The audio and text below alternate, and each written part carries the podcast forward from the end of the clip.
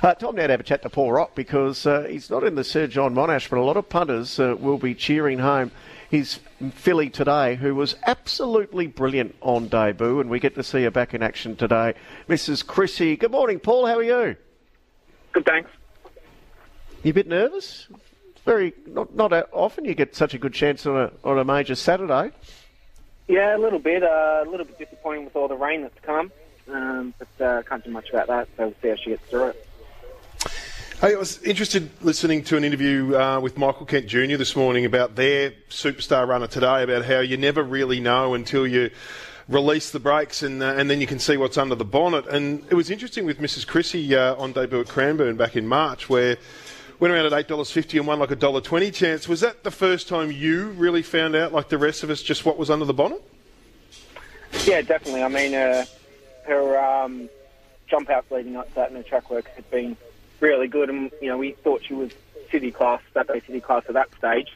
Um, but yeah, she definitely um, pleased us with, with what she showed that day. Um, and I guess I guess today's uh, a good step up to see where she's at. Um, like I said before, unfortunately, I don't think she's probably going to be super on the wet track. Uh, I thought her, her last jump out at Mornington was on a heavy track, and I thought she only just got through it that day. Um, but yeah, I guess it's it's a bit like the uh, like the question. You know, we'll find out today whether she likes it wet or not. Paul, your owners must be pretty good at keeping secrets because if uh, if they had an inkling that she was all right, uh, eight dollars fifty on debut. I hope uh, they and yourself all got something out of that. Yeah, I was sort of a bit a bit surprised she was those odds that day, and uh, maybe a little bit surprised she came up quite so short today. So, um, um, you know, obviously none of the guys are, are huge punters. That's probably why she didn't, um, you know, come into to too short of odds. But um, but yeah, no, they, they all had a had a good night and it was very exciting.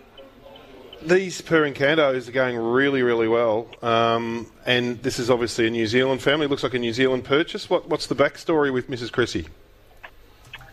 Uh, I just uh, looked at uh, purchasing one of her sisters, and I didn't didn't buy it. And she turned out to be a nice horse, so I just followed this one up. And um, when it got withdrawn from the Karaka sale, I um, spoke to the breeder, and, and we purchased her. So um, yeah, got a got a good syndicate together of of good owners who've been with me for a while. So it's really pleasing. They've got a nice one. Did she cost much? Uh, well, she was six figures, so she was she was dear enough, especially for us. Um, but uh, but the family had been making, you know, ninety to one hundred at the sale, so we sort of paid a similar price. And what was the sister who showed ability? What ever became of her? Uh, her name was Glenda Goodwich. She was probably two years older. She raced in New Zealand, um, ran some good races in in their two-year-old races. Sort of ran. Uh, I think she flew home the Sires' Produce and uh, started favourite in their Champagne Stakes. But uh, she broke down you know, before she turned three, so she only raced as a two-year-old.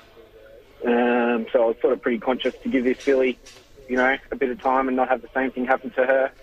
Um, probably a bit bit longer than we'd we'd planned, but um, that's sort of why we're pushing pushing today to get her to a couple of three-year-old races before the season ends. So that seems to answer the question of why she's in now. Did you have you ummed and a little bit about whether to bounce the ball on a, on the deteriorated track today, or the timing just required it today? Yeah, no, it just, it just really required it. Like if there was a race for her next that day, um, you know, probably would would have pulled the pin and waited for that. Um, but uh, yeah, this this point of the season and all that, we sort of got to let her go and see how she handles it.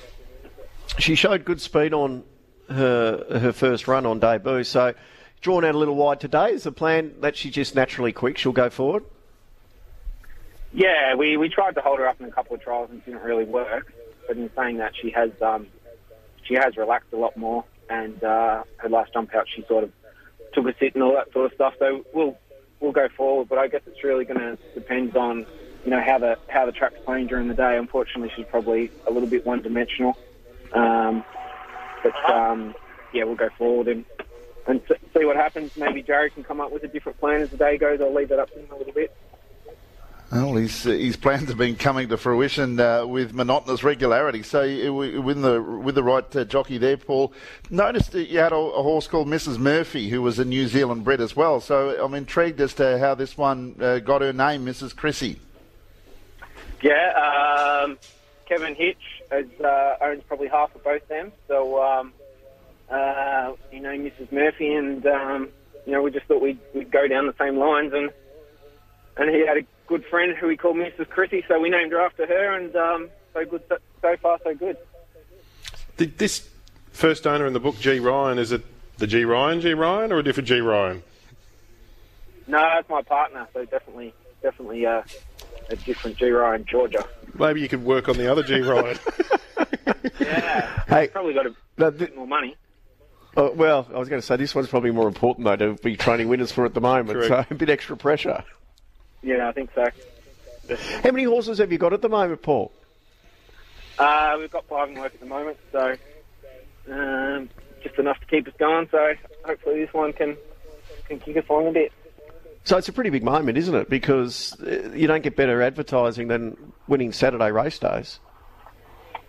No, definitely. I think um, I think you know you can you can train all the winners you want, but um, these are the race days people watch and, and really get you the good publicity that you need. So, um, you know, as I said, I'm a little bit concerned about the track today and how it's going to play, but um, you know, I think she'll, I think she'll eventually end up winning Saturday City Class races. You know, with the ability she's got. So, uh, hopefully, she can get through the track today and run a good race. Got a lucky tie, jacket, um, a mate of mine, Tiger Keenan's got a screwdriver, a lucky screwdriver he takes to the races. Yeah, he walks around. Didn't you see the story that Herald Sun did with him standing with his screwdriver? Oh, well, I've always known Tiger. Tiger's, Tiger's with lucky undies he's got too. Um, what's what's yours, uh, Rocky, um, for the big day today? Anything uh, anything that may bring you some luck? Uh, no, I haven't really had enough luck to get a good luck charm, so might, might be what uh, I wear today. Exactly. Whatever you wear today, if uh, Mrs. Chrissy wins, uh, you're going to be. It's going to be like. Um, the lady that owned Winx, uh, who never always had that same dress on. Well, well the purple dress. Yeah, well, the purple I'll tell you dress. what, you'll stand out, Paul, if you start wearing a purple dress as your uh, lucky charm. But anything that works. hey, good luck today, mate. We wish you all the best with Mrs. Chrissy. Good on you. Thanks, guys.